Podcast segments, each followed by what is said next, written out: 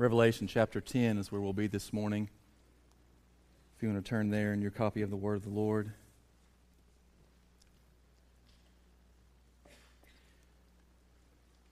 The Christian life this side of heaven is in many ways a bittersweet reality. We have the promise of God's provision, but at the same time, we have the promise of persecution as well. Lord Jesus himself said, In this life you will have trouble, but take heart, I've overcome the world. We know we have a home with Christ, but at the same time, the scriptures teach us that we are aliens and strangers in this world. We're called to proclaim the riches of God to those who repent, but also we're called to proclaim the wrath of God to those who reject Him. A bittersweet reality that we're going to talk about this morning. Title of today's message is The Bitter and the Sweet. And you see in this passage a perfect blending and combination of these two things for the lives of believers. begins there in the opening verses, verses 1 through 7, talking about the never failing promises of God's Word. And we come back to this time and time again because if you can read the Bible and don't see that there, the God of the universe is a God who makes immense promises to his people, then you've not read enough of the Scripture. Our God is a God who makes promises that He comes through on 100% of the time. He is the only one who can say that because He is the only one with the ability to speak a word and to bring it to pass. I can make many promises, but I often able, have failed in keeping those because I don't have the power to do so or sometimes the mind to remember. But the Lord is not like that at all.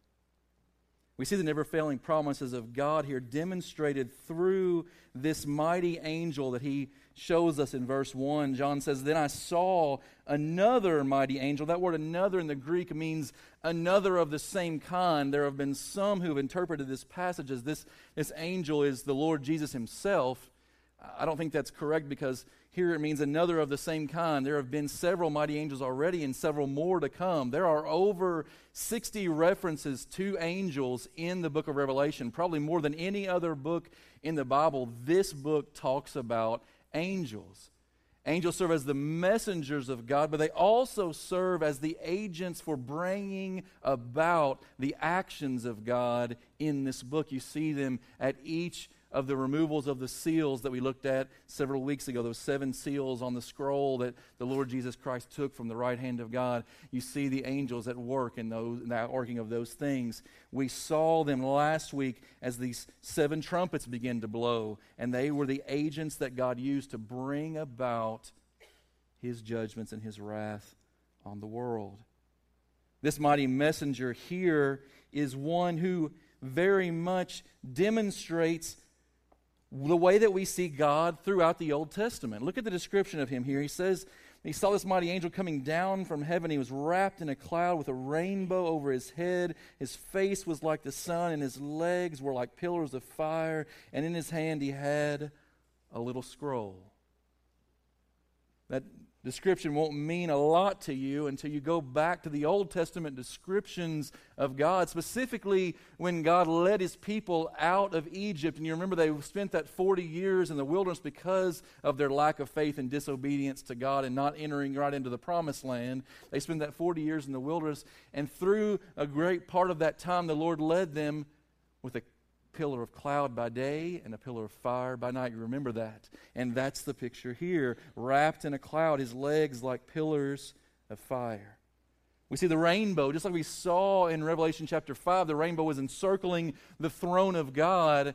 Here we see the rainbow again, the rainbow, a reminder of God's covenant promises that he promised Noah, the sign was a promise that God would never flood the earth again. He would never destroy the world in that way again, though Revelation teaches us that one day he will do, do so not with water, but with fire. And we see here his face shining like the sun a reminder of what it was like when Moses came down from Mount Sinai bearing the Ten Commandments, and his face was shining with the glory of Almighty God. So much so that the, that the people of Israel ordered him and commanded him and said, Please don't look upon us. Put a veil over your face because we can't stand to see the glory of God shining so brightly from you. The glory of God shining in the face of this angel like the morning midday sun. And he had a little scroll open in his hand.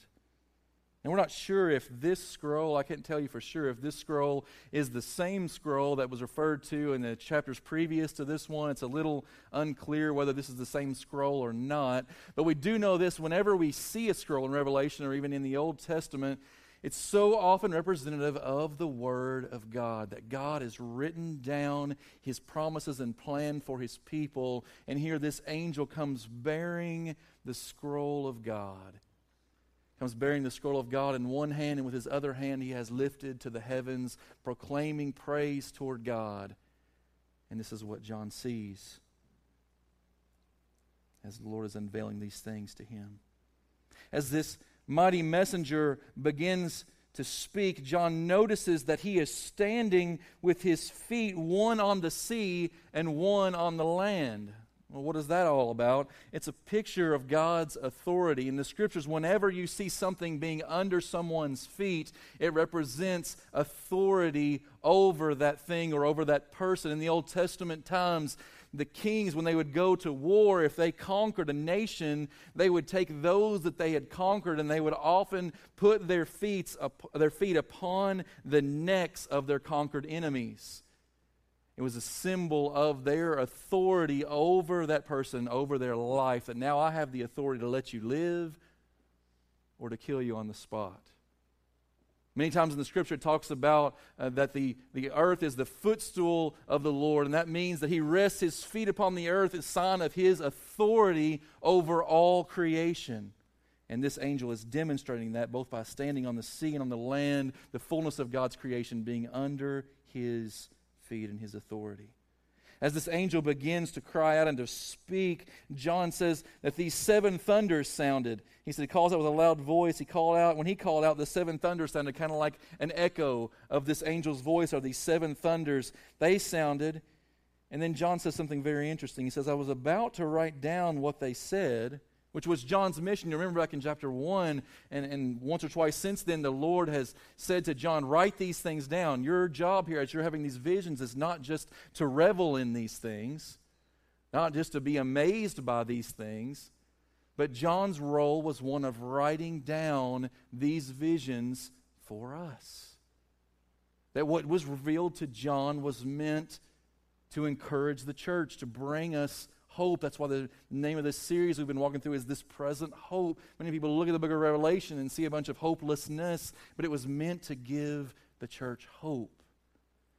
And so this messenger begins to speak. The seven thunders begin to sound. I'm not really exactly sure what these seven thunders are. I know the word, the number seven always represents the number of God, the number of completeness and perfection. God's holiness and righteousness is summed up in that number. And so we get that idea here. The idea of thunder, again, in the Old Testament, when God spoke, his voice was often like thunder.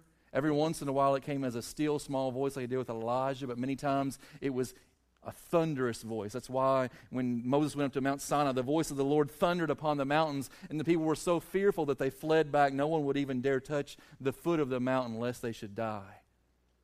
That was the power and the glory of God and so, whatever these seven thunders are, they speak for God. He is speaking through these. But the interesting thing is that when John hears what they are saying, he's about to write these things down, but then a voice from heaven says, Don't do it. Seal up what the seven thunders have said and do not write it down. It's the only time in the book of Revelation that John is told to keep anything to himself. Now, this happens in the Old Testament a lot. The book of Daniel, there's a couple of different times where Daniel's told, don't write this down. He's given a vision and told, don't, this is to be kept between you and me, is kind of what God is saying. This is, this is a, a mystery that's not to be revealed. The Apostle Paul speaks about a vision that he had in which the Lord told him to seal it up, to not proclaim it to the churches you read books about this particular passage, and there's all kinds of ideas about what were the seven thunders saying, all kinds of speculations about what the message might have been and the content of it. Here's what I'm here to tell you today we don't know what they said for a reason. When God wants to reveal truth to his people, he does that. And when he chooses to keep something a secret, it's for our own good. It's like if you had much time raising kids, and I'm just still new to that whole process. But every once in a while, one of my daughters will ask me a question that they're not really ready to hear the answer for just yet. You ever had one of those? Okay? They're just one of those questions, and you go, hmm, I don't know whether I should answer this or not. And sometimes it's fully appropriate to withhold that information. Why? For their good age appropriateness is still important, even in a world where it's not practiced a lot of the time. There is an age appropriateness to information. We withhold information from our children not because we hate them, not because we want to do them harm, but because we want to protect them, and they're not ready for that which is the answer. And that's what I think is going on here. Whatever was spoken by these seven thunders, we aren't ready to hear it just yet. Now, one day we will. One day in the fullness of time, we will know what this message is, but for now it's hidden from us for our own good. God is not keeping something from us to harm us, but to protect us. So the seven, seven thunders speak. That which they say is sealed up, but then something else is revealed that's even greater, I believe. God is revealing something that is long been looked for. And we see it there in verses 6 and 7. This angel standing on the sea and the land, he swore, he raised his right hand to heaven and swore by him who lives forever and ever, who created heaven and what is in it, the earth and what is in it, the sea and what is in it, that there would be no more delay, but that in the day of the uh, days of the trumpet call to be sounded by the seventh angel, which are yet to come, next week we'll get to that, the mystery of God would be fulfilled, just as he announced to his servants, the prophets. Okay, what does that mean? The word mystery is a technical term in the New Testament that means a truth that was once hidden that has now been unveiled for the church. In the Old Testament days, in, in, the days of Daniel, on Wednesday nights we've been talking about this a little bit, that for Daniel, much was revealed to Daniel, but there were many things for the prophet Daniel and for all of the other prophets in the Old Testament days. Much was revealed to them, but there was also much that was kept secret from them. There was much revealed about the Messiah, the anointed one, the promised one who was to come into the world and rescue God's people. There was much revealed about this Messiah in the Old Testament days, through the Old Testament. So, why was it when Jesus came on the scene, the Lamb of God who came to take away the sins of the world, the promised Messiah, when he came, no one hardly recognized him? Just very few, just a handful actually got it. Why was that?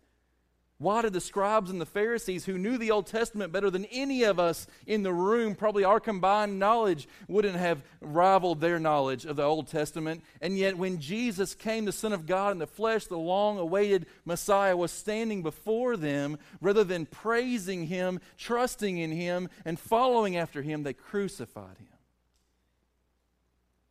It's because there was still a mystery that was yet to be revealed to the church, to those who would trust in Christ by faith and proclaim this gospel. But John speaks here of the fullness of that mystery being made known. What is that mystery? Look with me for a moment at Ephesians chapter 1. It'll be on the screen here for you, and it's also there in your outline.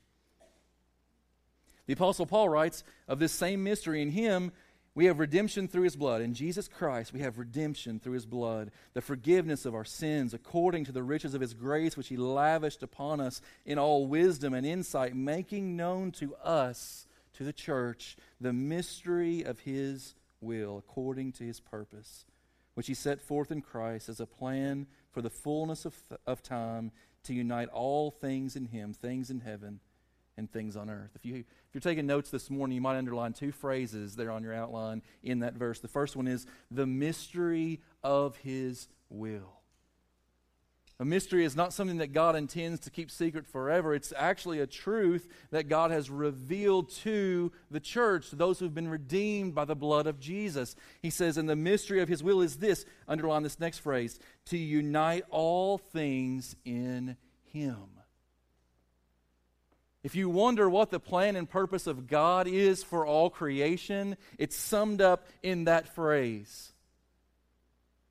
In the Christian church today in America, the motto that we often put out there is God loves you and has a wonderful plan for your life. Now, I think we're only telling half the truth there. I'm going to talk about that before we end today. But what is God's plan? God's plan is this to unite all things in Christ. Everything the book of Colossians says was made by Him, through Him, and for Him. And when sin entered into the world, we wrecked it but God is going to redeem it. We chose sin over obedience to God, but there's coming a day when God is going to restore what sin broke. What our rebellion against God destroyed is going to be renewed, and the focus will be upon Him, upon Christ, in whom all things will be united.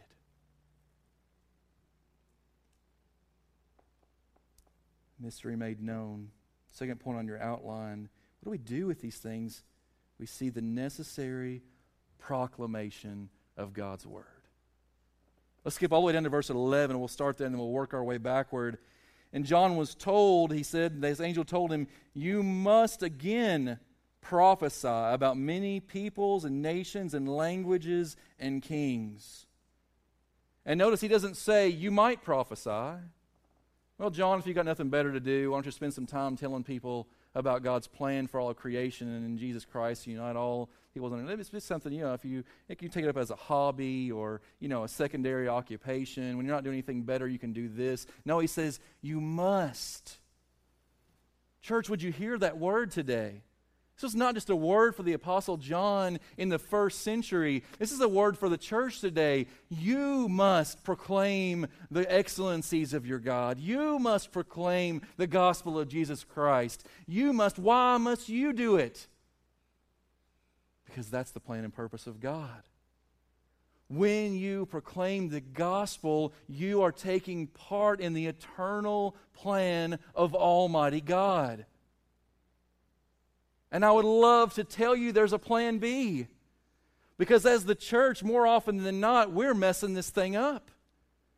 We come into our church buildings and we soak up the Word of God like sponges. And we soak it up and we go out into this world and we don't wring it out on others. We just keep it soaked up. But by the end of the week, what happens? We're dry we're dry and we're weary, and so we come back into the church again and we hope to soak it up once again, and we get all filled up and we go into this world and we don't wring ourselves out on a lost and dying world. We just dry out throughout the week, and so we come back again and we soak it up, and this continual process is happening in our churches that we're just these spiritual sponges, and that's never what we were intended to be. I'll tell you how it's supposed to work. Look at the next point on your outline there. The idea is this that we invest, ingest to invest. Look what the angel told him. He went and takes the scroll from the hand of this mighty angel. It's just an amazing moment if you think about it. And then the angel said to him, Take this scroll and stick it in your back pocket, John, because you might need that one day. John, take this scroll and I want you to read it every day. It'll be a real encouragement to you. John, I want you to take this scroll and I want you to go home and I want you to hide it in the safest place that you have because this thing is really precious. He doesn't say that, does he? What does he say? Eat it. That's just weird, right? Eat it? Like, really? All this going on in this majestic picture, this mighty messenger, the mystery of God being made known. And John is going up and taking the scroll, and then the angel says, Eat it. What's that all about? You go to Ezekiel chapter 2 and you see what it's all about. When the prophet Ezekiel was called by God to go and proclaim the majesty and the mystery of God to the people of his day, the same thing happened. The Lord gave him a small scroll and gave him the same command eat it. Why? What's this all about? Folks, we need to ingest the Word of God so that we can invest the Word of God in others. Far too often, we are what James talks about. We are hearers of the Word, but we're not doers of it. And I'm not just talking about our acts of obedience. I'm talking about the fact that the Word of God, time and time again, calls us to be proclaimers of this Word to a lost and dying world. And we come into our churches, these spiritual sponges, and we soak it up, and then we go out into the world and we don't wring ourselves out on the world. And we go to our Bible studies and we get filled up, and then we, we come some days and we go, you know what, I didn't really get much out of that. That didn't, didn't really feed me. And, and, we blame others for that, not realizing that, that we ought to be diving into the Word of God ourselves, not just so that we can get filled up, but so that we can wring it out on a lost and dying world. We ingest the Word of God not to fill our bellies. Remember after the feeding of the 5,000? Jesus fed the people with a little boy's lunch. And then Jesus got in a boat and left and went across the Sea of Galilee.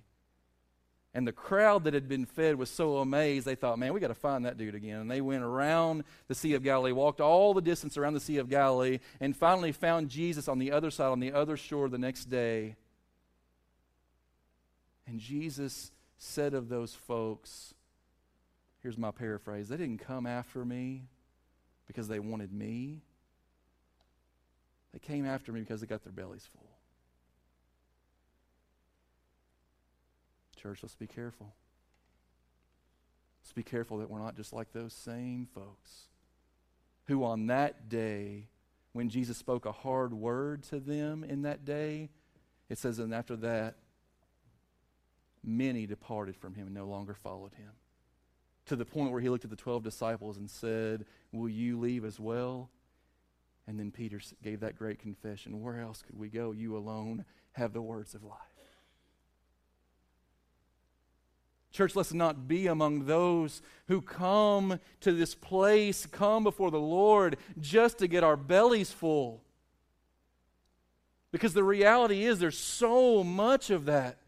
We have more Bible study materials than any generation has ever had, and yet we find ourselves more biblically illiterate than the generations that have gone before us. Why is that? I don't think it's because we don't have good Sunday school classes. I don't, I don't think it's because we don't have enough DVD series. I don't think it's because we don't have pastors who are proclaiming the word. I think it's because we are spiritually bloated. When you consume food, it is not meant to remain in your body forever. I don't want to get graphic here, but just stay with me. If you consume food and something is not coming out of your body eventually, there is a problem. I don't want to get too graphic with that. I just want you to understand the physical reality matches the spiritual. If you come in and you feast upon the Word of God week in and week out, and nothing ever comes out of you into the lives of others, you're missing the point. We are not saved to sit and stew in this sanctuary. We are saved to go out of this place and to proclaim the Word of God to those who are lost and dying. This is not the purpose of our Christianity. This is merely the holy huddle that prepares us for the game that's out there. But we come and we get filled up week after week after week, and we live spiritually bloated lives because we forget that we're meant to ingest this word for the purpose of investing this word in the lives of others. To pour yourself out for a lost and dying world. Next time you're in a Sunday school class, I want you to think about as you sit there. how will I proclaim this word? The key question we ask in our Bible study classes is what does this have to do with me? How's this going to make me a better parent? How's this going to fulfill my needs? Let me just tell you the first word of Rick Warren's famous book is this It's not about you, it's about what Christ wants to do through you into the lives of others. That He has called us as proclaimers of His Word, a holy occupation. And you may shrink back in fear from that and go, whoa, that's just a little bit too much for me. Isn't that the pastor's job? Isn't that my, my deacon's job, my Sunday school teacher's job? No. If you've been saved by Jesus Christ, you were not saved to sit and to stew in the sanctuary. You were saved to proclaim God daily. And you can do that when you're feasting upon the riches of His Word. It will be the overflow of your heart. Just a couple last words here as we wrap this up. Folks, we need to learn how to tell the bitter and the sweet. Like I said, the, the motto of the American church today uh, something along the lines of God loves you and has an amazing plan for your life. My biggest problem with that statement is that it's so self centered, it's so man centered. God loves you and has a great plan for your life. But even if we take that as a good biblical truth, which I kind of shudder at, but even if we take that as a good biblical truth, it's only half the truth. There's another half to that truth as well. You see, we love the sweetness of God's word. We love the promises, I'll never leave you or forsake you. We love the promises of all the riches of God's glory found in Jesus Christ for us. We love the promise that everyone who calls on the name of the Lord will be saved. We love these promises of God, but what about the words of God's wrath? I've joked with our worship team the last little bit. It's really, really hard to find any song out there that celebrates the wrath of God. And if you find one, please come and show it to me. I would love for us to sing it. I, I, it's just, you can't find one out there. A song that truly celebrates a God who is perfect in his judgment, that has every right to judge this world and to pour out the fullness of his wrath because we have destroyed it with our sin. Folks, we need to learn how to tell the bitter and the sweet. Because I'm going to tell you this as long as our only motto is God loves you and has a wonderful plan for your life, in large part, the world isn't listening. It's oftentimes not until you hear the bad news, the bitter news that goes with that word, that you will begin to seek the Lord. Because the bitter word is for those who choose not to trust in Christ, there is a place called hell. That in our rebellion against God, we will spend eternity there, separated from God, in utter torment. Jesus talked more about hell than he did about heaven. Hell is not some mythical place, hell is not some symbolic gesture. Hell is a real place that was made for the devil and his angels, and we can choose to go there in our rebellion against God if we will not trust in Christ. But we're not speaking those words. We're just giving God loves you and has a wonderful plan for your life. And the world is not being told that there is a wrath to avoid, there is a hell to shun just as much as there is a heaven to gain. And we gloss over sin, we minimize it. See, as long as we're minimizing sin as the church of the living God, as long as we continue to minimize sin, then the world has no reason to take hell seriously. If sin is just some little problem and just no big deal, you know, we'll just wipe that out and go on. No, no big thing, just a little smudge on our character. No big deal. But if sin means that we are rebels against a holy God, if sin really means that he had to send his one and only perfect Son into the world, if sin means that the cross was God's way of dealing,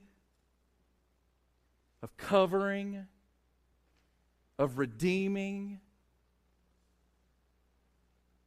then it gets serious, doesn't it? As long as we minimize the effects of sin, it looks like God's just exaggerating. If you begin to look in the pages of His Word and see yourself as a sin soaked wretch.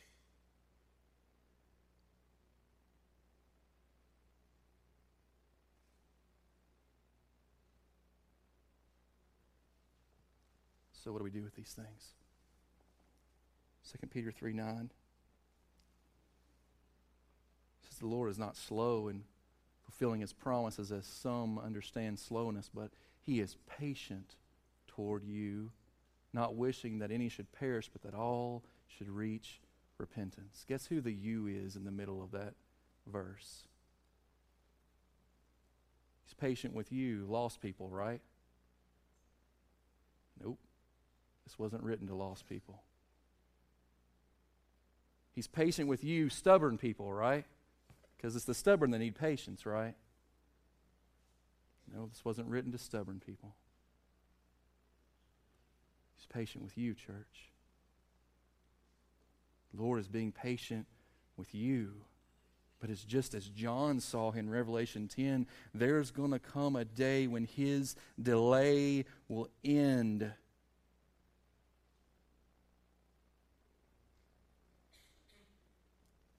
Going to come a day when the mercies of God will run out. And I think that day is going to be a day of huge regret for 99% of the American church as we sit in our sanctuaries and we soak up the Word of God and we don't do anything with it in the lives of those who are lost and dying in this world. And if you think that I'm just talking and preaching at you, you need to understand that I'm preaching this word to myself as much as anybody in this room. Because I see a picture of my self centeredness here.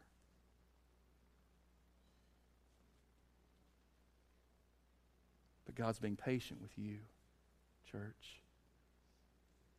You're a part of His eternal plan to proclaim the gospel to the ends of the earth even in Breckinridge County, even in your workplace, even in your home, on the golf course, in the fishing boat. That you would be so full of the Word of God that it just leaks out of every pore and every part of your being just. So I'd ask you this week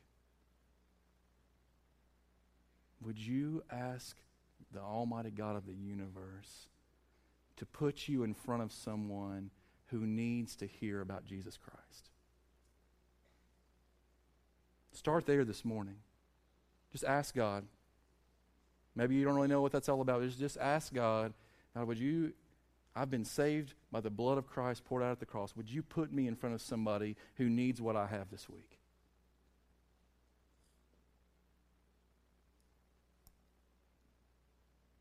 And then would you give me the courage, God, to tell what I know, to tell the bitter and the sweet, to tell the whole story of how Jesus saved my soul, of the sin that was killing me, and of the Christ who saved me. You don't have to use a lot of big words. You don't have to have a thousand scriptures memorized. Just tell the story.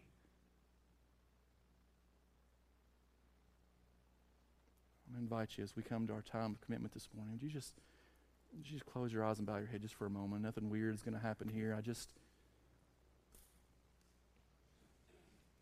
I want to urge you based upon this portion of God's Word that we've looked at this morning. I want to urge you to consider who it is that God will put before you this week.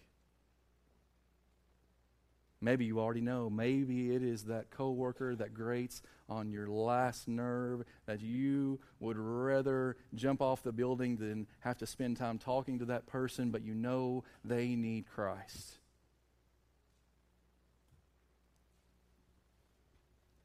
Maybe it's your spouse.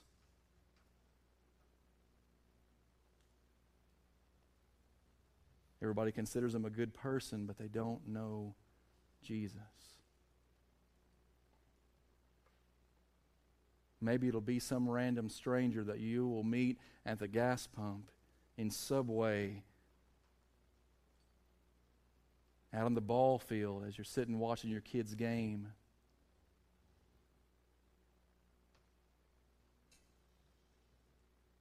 Father, would you give us a heart for people? To recognize that apart from those who proclaimed Christ, who shared the gospel with us, we would be dead in sin. We so often forget, Lord.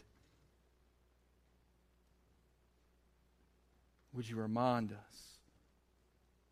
And would you put within us this week, by the power of your Holy Spirit, the courage to speak the word, to invest what we've ingested in the lives of those that you would put before us. To tell the bitter and the sweet. And to lead people to Jesus, not because we are anything, but because you are everything.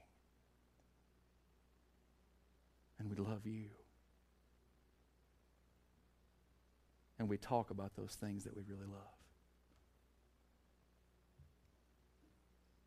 We pray this in Jesus' name. We're going to share this song together. Would you stand with us? I invite you to respond to the word. Maybe you need to come and pray at this altar for courage to share the gospel. Pray for a coworker, a friend that needs Christ. We invite you to come in response this morning.